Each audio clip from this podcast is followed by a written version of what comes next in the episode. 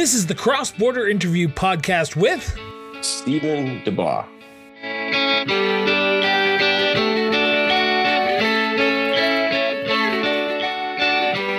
Welcome to another special edition of the Cross Border Interview Podcast. This is our fourth episode, Friday before the election day here in the city of Calgary, but also across the province of Alberta. Uh, this episode, we are sitting down with Ward 14 City Council candidate Stephen DeBaugh. Stephen, greatly appreciate it for doing this. Thanks for having me, Chris. Stephen, I got to get this question out of the way right off the bat. Where's your sense of duty to serve come from? Um, yeah, I, am the city of Calgary firefighter. I've um, been an officer for about five years with the department for t- almost 20 now. Um, I guess duty to serve is kind of maybe a natural condition of humanity. Like I think it, I feel very honored and rewarded that I've been able to have a career where I've been able to serve the people for in the way I do, in the capacity that I do, and to uh, learn with other uh, great mentors over the years and uh, able to craft my skills and work with good people to it's a great feeling to be able to uh, show up at somebody's emergency and kind of know what you did made the difference so uh, yeah i guess one thing that appeals to me about uh, going to city council is with the fire service you're able to serve one person a couple people maybe maybe more at a time um, at an emergency with this situation you might be able to help the whole city with what you choose to do. And uh, if you conduct yourself ethically over time, I think you can do a lot of good through that career.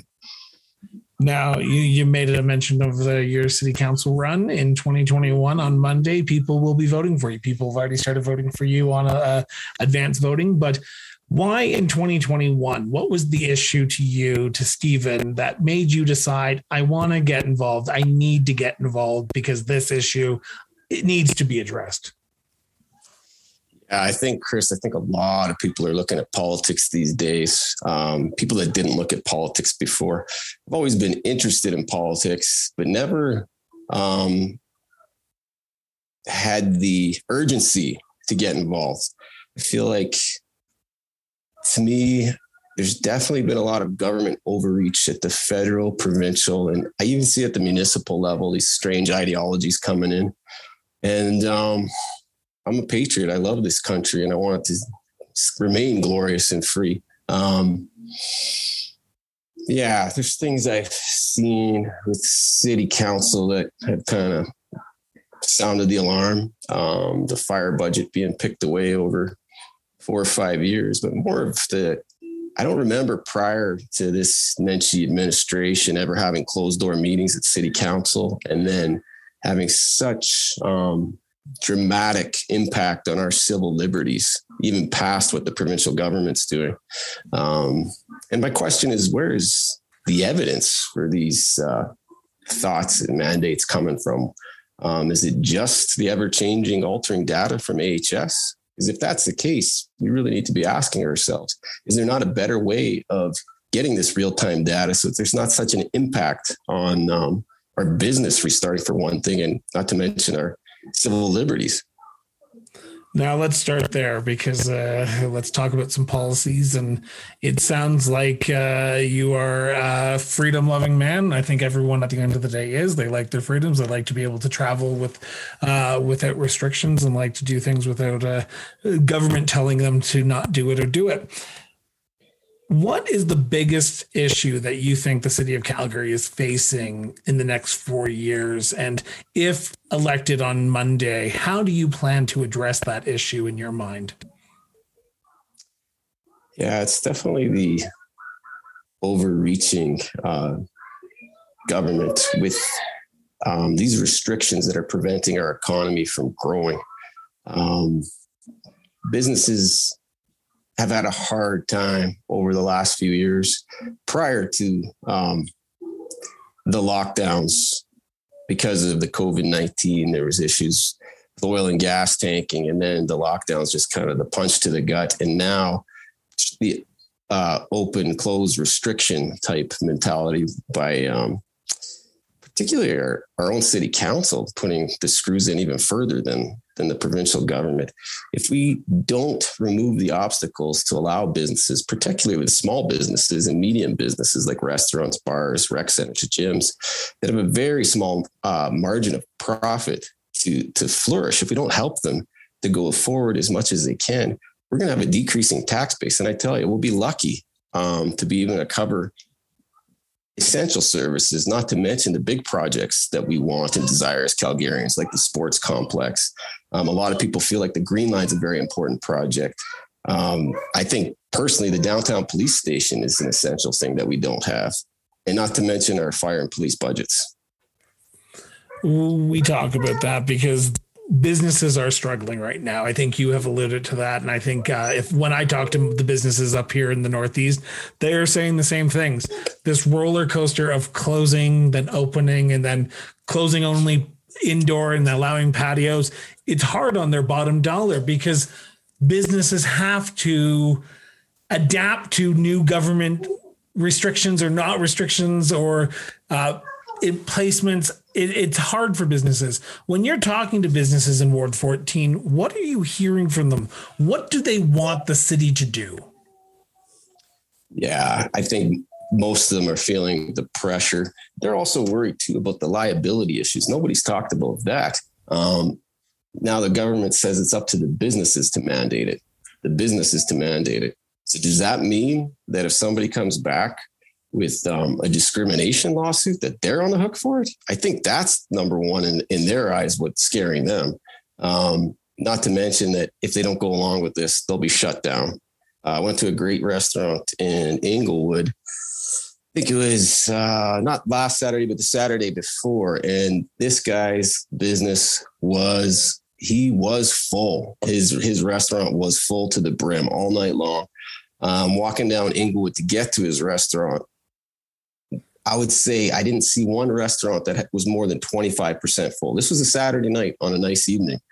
Um, he has opted to not mandate the Vax Pass in his restaurant. He's pushing against um, the city and he's getting um, they're coming after him, right? So uh, doing what I can to support him because I believe in what he's doing. I believe these laws are not laws, mandates are unjust and unfair and are out to destroy small business and medium sized business. And I think people have to either take a stand or or lie down. But I think what you do now is gonna um, you're gonna look back on it in your life and uh, reflect on the stance he took against this. This is going to be a pivotal moment in our history, I think. It certainly is. Um, I want to talk a little bit about what you're hearing from residents because we can talk about the mandates, we can talk about the restrictions, but there are a bunch of things that are affecting cities, our city, and our communities across this great city. What are you hearing specifically from residents? And I should note for my listeners and to my viewers before you answer this question, Stephen, I am going to give you the questions that the we were going to be talking about last Thursday before a gentleman with a gun decided to try and break into my house and we had to cancel our uh, debate. So I do apologize. So I will be asking That's the okay. questions that residents wanted to ask you. So I hope you're willing to in- indulge me in that for a bit. But I want to know from you what are you hearing from the residents outside of the the lockdowns and the mandates that the uh, governments have been imposing? Well, I got to tell you though, um, outside of the mandates and stuff, the mandates are probably somewhere between 30 and 50% of the concerns. But outside of that, there's a lot of stuff that's coming up. Like tonight, I was getting inundated by uh, concerned residents of with the ongoing um, budget slashing the Calgary Fire Department. For several years, um, for some reason, the fire department is being picked apart. The reason why this doesn't only uh, frighten me and scare me as a as a firefighter is also the reality is people, taxpayers, everybody's paying for fire protection. Um, when you're in your time of need and you and you're you're waiting for help to come, you're expecting that they're going to be there. A lot of residents don't pay attention to these things until it comes to the time when the response isn't seven and a half minutes, but it's much longer. Um, this is something that we all need to be made aware of and how we can protect our budget, our fire department from being slashed apart by politicians or lobbyists or um, whoever it is that is putting the pressure on managers to do that because it's not the right place to balance a budget.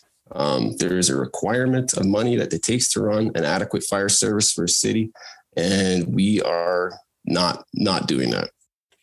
Now, uh, as a former volunteer firefighter myself, uh, I, I, love when I talk to firefighters as well because they know the front lines and they know the things that people have uh, fire what firefighters need. I know that prior to the COVID nineteen, the firefighter department, the firefighters in Calgary moved to a twenty four hour schedule, uh, on twenty four hours then off. Are you in favor of continuing that operation? Because I know that this, the, I, I I've talked to firefighters here in the Northeast, and they are. But I want to know from you: Are you, and would you be advocating for that if you are elected on October eighteenth? Yeah, it's got cost savings for sure. It is the future of the fire service. There is no doubt. People don't understand with, with just avoiding the double shift time, you're saving like over a million dollars in city budget to the taxpayers because it avoids overtime, right? And you get stuck in a call during the rush hour. So that in itself, not to mention the health for the firefighter prevents less injuries and less book offs in the future because you're not doing back to back night shifts I believe what they had figured, um, and don't, I guess, don't quote me on this, but from what I understand, it was about 60% of our accidents and injuries happened on that last night shift because of the lack of cognitive function from being up all night the night before, coming home and taking a nap, and then going back to work. This way, with the 24 hour shift, you, you get to be rested and have an actual sleep at your house before you go back to work at the fire station, which is super important because our work takes a lot of concentration when the when the bell rings. We uh, spend a lot of time training, drilling, checking our equipment. It, that's most of it is preparation for the emergency. And when the emergency happens, it's usually short periods of time, but it's um, it's it's an all in thing um, with hundred percent of our cognition. And when we're not feeling hundred um, percent, it affects it. So, how do you envision your role as counselor, as a firefighter? Because people want to know the background and how what you would bring to the city uh, uh as a city councilor. So, how does it benefit the people of Ward 14 to have someone in your in the council's chair in your position as a uh, if elected former firefighter? Yeah, not only is a subject matter expert in fire, because I'm not just a firefighter, I've been on 20 years and I'm a captain and I've worked at the busiest halls in the city for, for several years. Um, so I can I can speak to the fire service and operations in the best way to make that work. But I can also speak to being a city employee for 20 years. Um, my feeling with the city of Calgary is we need to get more subject matter experts on council. Um, in the mayor's seat, in city manager's seats, and at heads of all of the departments of the city. This way, we're we'll be. Let me put it this way to you: when I'm as a captain, I end up being in command of a fire. Um, the buck stops with me. There's no place for um, risk management mitigation. I can't go hire a consultant. I can't go hire a private company in that moment. It's all on me. Um, if we applied that principles to our managers, um, our mayor, our counselors, I think we do very well um, in a cost effective way. Um, and if we've hired the right people, that is for that matter you uh, you talk about getting uh, staff members in those positions, people who have lived and worked the city administration. Um, and, I, and I apologize if I'm asking this question inappropriately, and just tell me, and I will edit this out if you don't want to answer it. Have you not been heard? Our city staff not being listened to? Because as a former city employee myself, that was my big concern politicians would tell us what to do and they would never take our recommendations. So is that what's happening at City Hall right now as well? They're not listening to their staff, the frontline workers? It's definitely the way it feels. Let's put it that way. It's definitely the way it feels. Um, yep. It's one thing to roll out a survey that's done by some independent company, but for to have a counselor come and talk to you and then bring it up at city council hasn't happened in my career. Wow. That's that's horrifying. Um, one of the questions that uh, we were going to talk about on Thursday during the debate was snow removal. Are you hearing about snow removal at the door when you're knocking on doors? it's one of my main concerns. Like last uh, last winter during the blizzards up in Saddle Ridge, and we had our firefighter truck stuck several times. The fire engine up at 32.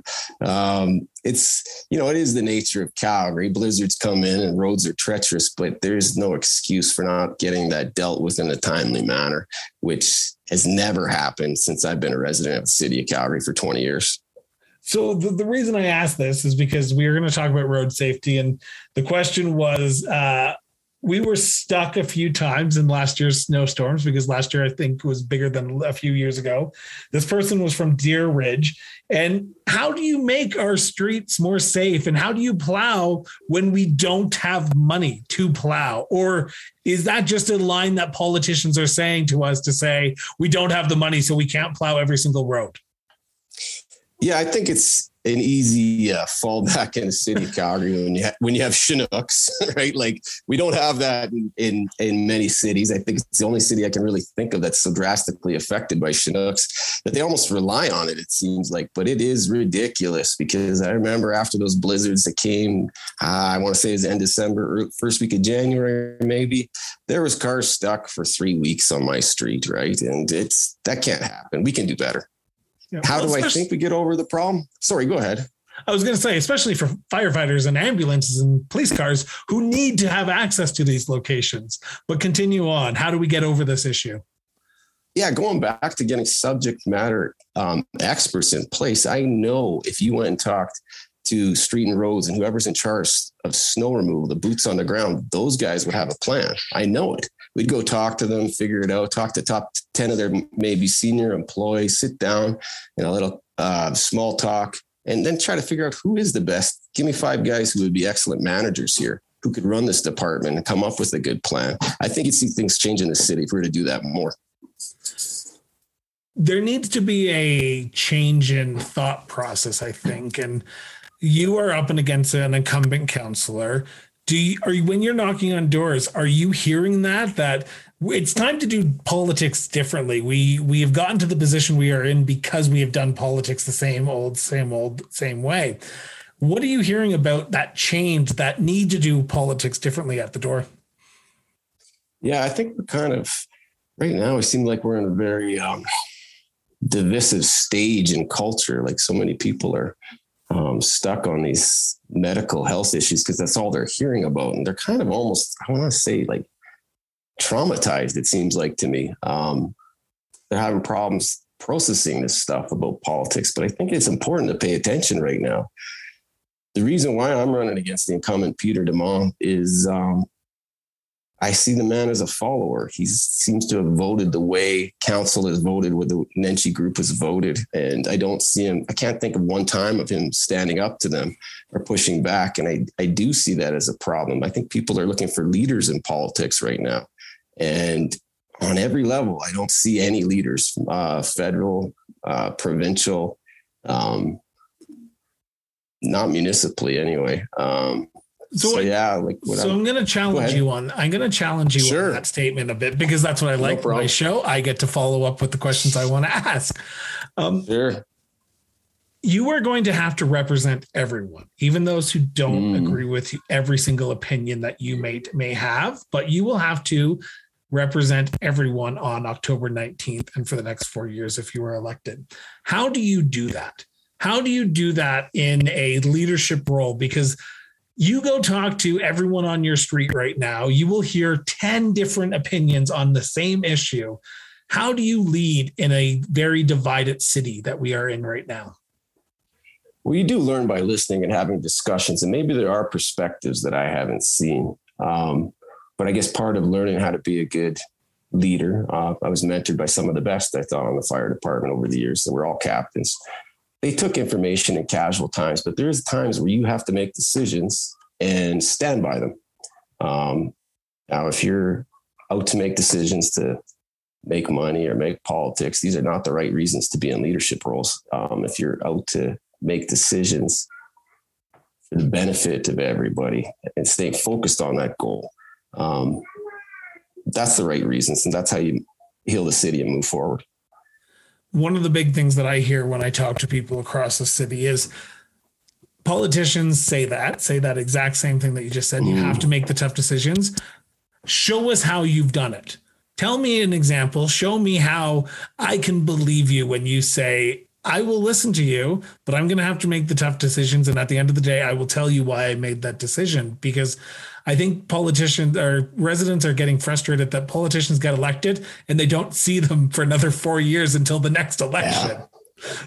I agree. And that's why I'm running because I know that's my feeling anyway. And that's not what I intend to do. I tell you, if the city of Calgary would allow me to remain a fire captain and a city council at the same time, I'd be right there in the public. I don't know if that's going to happen because apparently I have to resign if I win. Um, we'll, we'll come to that and I'll challenge city council on it because um, I think if I could be a fire captain in one of, particularly in the ward at one of the three fire stations, that'd be an excellent uh, combination of service and help. also a way that public could hold me accountable. I'd be always involved with the public. Um, tough decisions. Uh, my history. Well, I mean, the city of Calgary, they trusted me 20 years to come to their houses and emergency situations. They trusted me for 20 years to put their fires out.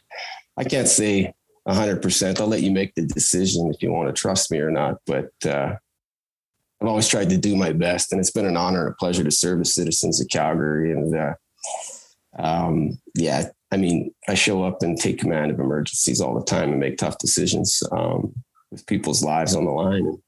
Uh, I don't know how else I can prove it to the public other than that. No, no, understandable. Plus, at the same time, yeah. literally one of the issue, one of the questions that we were going to be talking about last week was community support. How have you given back? Let's be honest, you've given back for 20 years of service as a firefighter, and uh, we appreciate you doing that. I do want to turn to the future though, because I'm just cautious Ooh. of time and I don't want to keep you longer than sure. you have to because it's middle of an election. October 19th, you wake up on day the day after you are declared the winner on October 18th. You are now the counselor elect for Ward 14. In your opinion, what should priority be one be for you? First of all, city council. If if I was the emperor and ruler, I could make number one my decision and go after them one at a time. But I've got to hopefully get voted in with at least seven more like-minded people so we can get stuff done. Um, I believe getting rid of these health mandates, number one, ASAP, is the best way to go for the city to move forward. Um, multiple reasons, particularly the divisiveness and the effects on business and moving our economy forward. And you are I think you and I uh, have the same mindset that you have to put metrics into place to ensure that you are successful at anything you do. Uh, you need to make, put metrics into place that you say, I can come back to the people of Cal, uh, Ward 14, the city of Calgary, and say, we've done this, this, this, and this at this point in time. So while we've looked at day one, let's look at day 100. So this is February 2022. Mm. What metrics are you going to put into place so that way, if you're elected on October 18th in February, I'm calling you up and saying, Hey, Stephen, did you get X, Y, and Z done? And if so, if not, what have you done to start the process? Right. Yeah. Well, um, I guess the one thing I can tell you about for the fire service, and you know, working with other firefighters and having them hold you accountable. Um, also having a lot of friends that will come out to help and uh, work for you. We get stuff done quickly. So I don't, I don't know of any firefighter who's been in city of Calgary politics that I can remember. Uh, do you, Chris? I don't. I, I was trying to think yeah. of that before this interview, and I was looking back and I asked a few people. They couldn't either. You would be the first.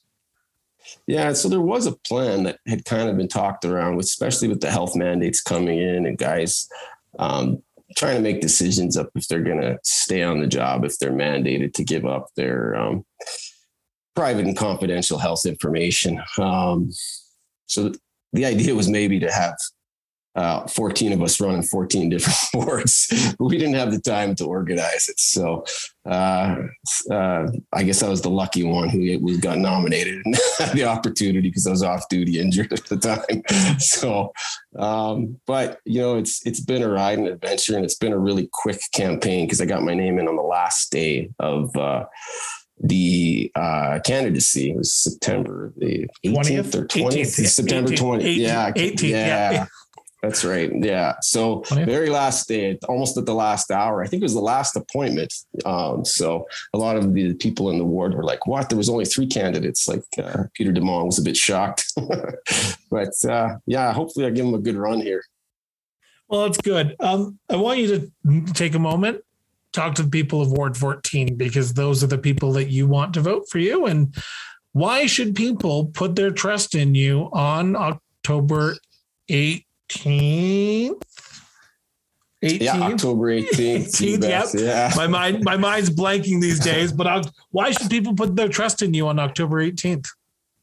Yeah, well, I'm doing it, you know, not just for me and my family. Uh, I'm doing it for the future of all of our kids. I think we're at a precipice here.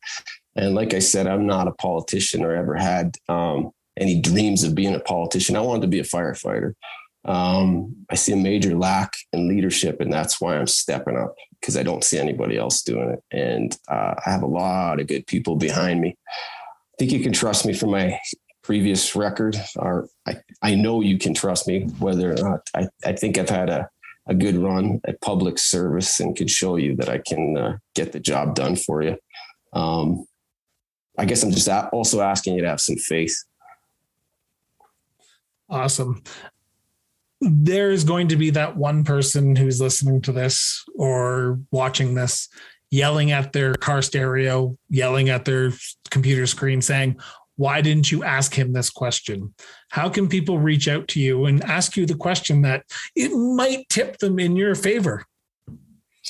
Yeah, so right now, if anybody wants to come out, we're doing um, car waving between four and five thirty at Bull Bottom Canyon Meadows. Um, if people want to come meet me in person, uh, just waving signs and uh, saying hi to the folks and getting them to think about voting here on October 18th in our ward.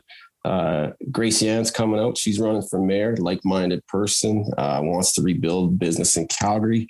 Um, has openly said that she is in favor of voting down the mandates and is a pro-freedom person. And she seems like a really good person too. Good woman. Awesome. So yeah, if you guys want to come there, I'll be happy to talk to you, shake your hand. Um, also, we have 10,000 door knockers going out. So I got 50 guys running around the city comes Thursday, Friday, Saturday, Sunday. I'm also going to be doing it. So I'll meet some more residents there. Um, and probably the easiest way is through email right now. Steve, uh, YYCW14 dot gmail.com or sorry at gmail.com excuse me. So that's steve yycw14 at gmail.com if you guys want to email me. That's probably the easiest way. Awesome. And for those who for, for my listeners you know as always email address links to uh, social media are in the show notes. So if you do want to reach Great. out to stephen please please please do. Um, stephen thank you Thank you for doing this. This has been an honor and a pleasure. And I wish you all the best on Monday because we need people like you. We need people who are willing to hold people accountable and hold people to power. So I appreciate you putting your name forward and doing this. Thanks, Chris. I wish you were in Ward 14. um, for those who have listened to the show before, you know what I'm about to say. And for those who have listened to every episode this morning, you know what I'm about to say. Get out and vote if you do not vote, do not complain on social media for the next four years. I have no time for someone who wants to complain that their voice didn't matter when they don't vote. So get out and vote. I'm going to be a little bit more harsh when I say this on Monday, but vote like your life depends on it. Stephen, thank you so much for doing this. Greatly appreciate it. Thanks very much. Chris. The Cross Border Interview podcast was produced and edited by Miranda Brown and Associates. Yeah.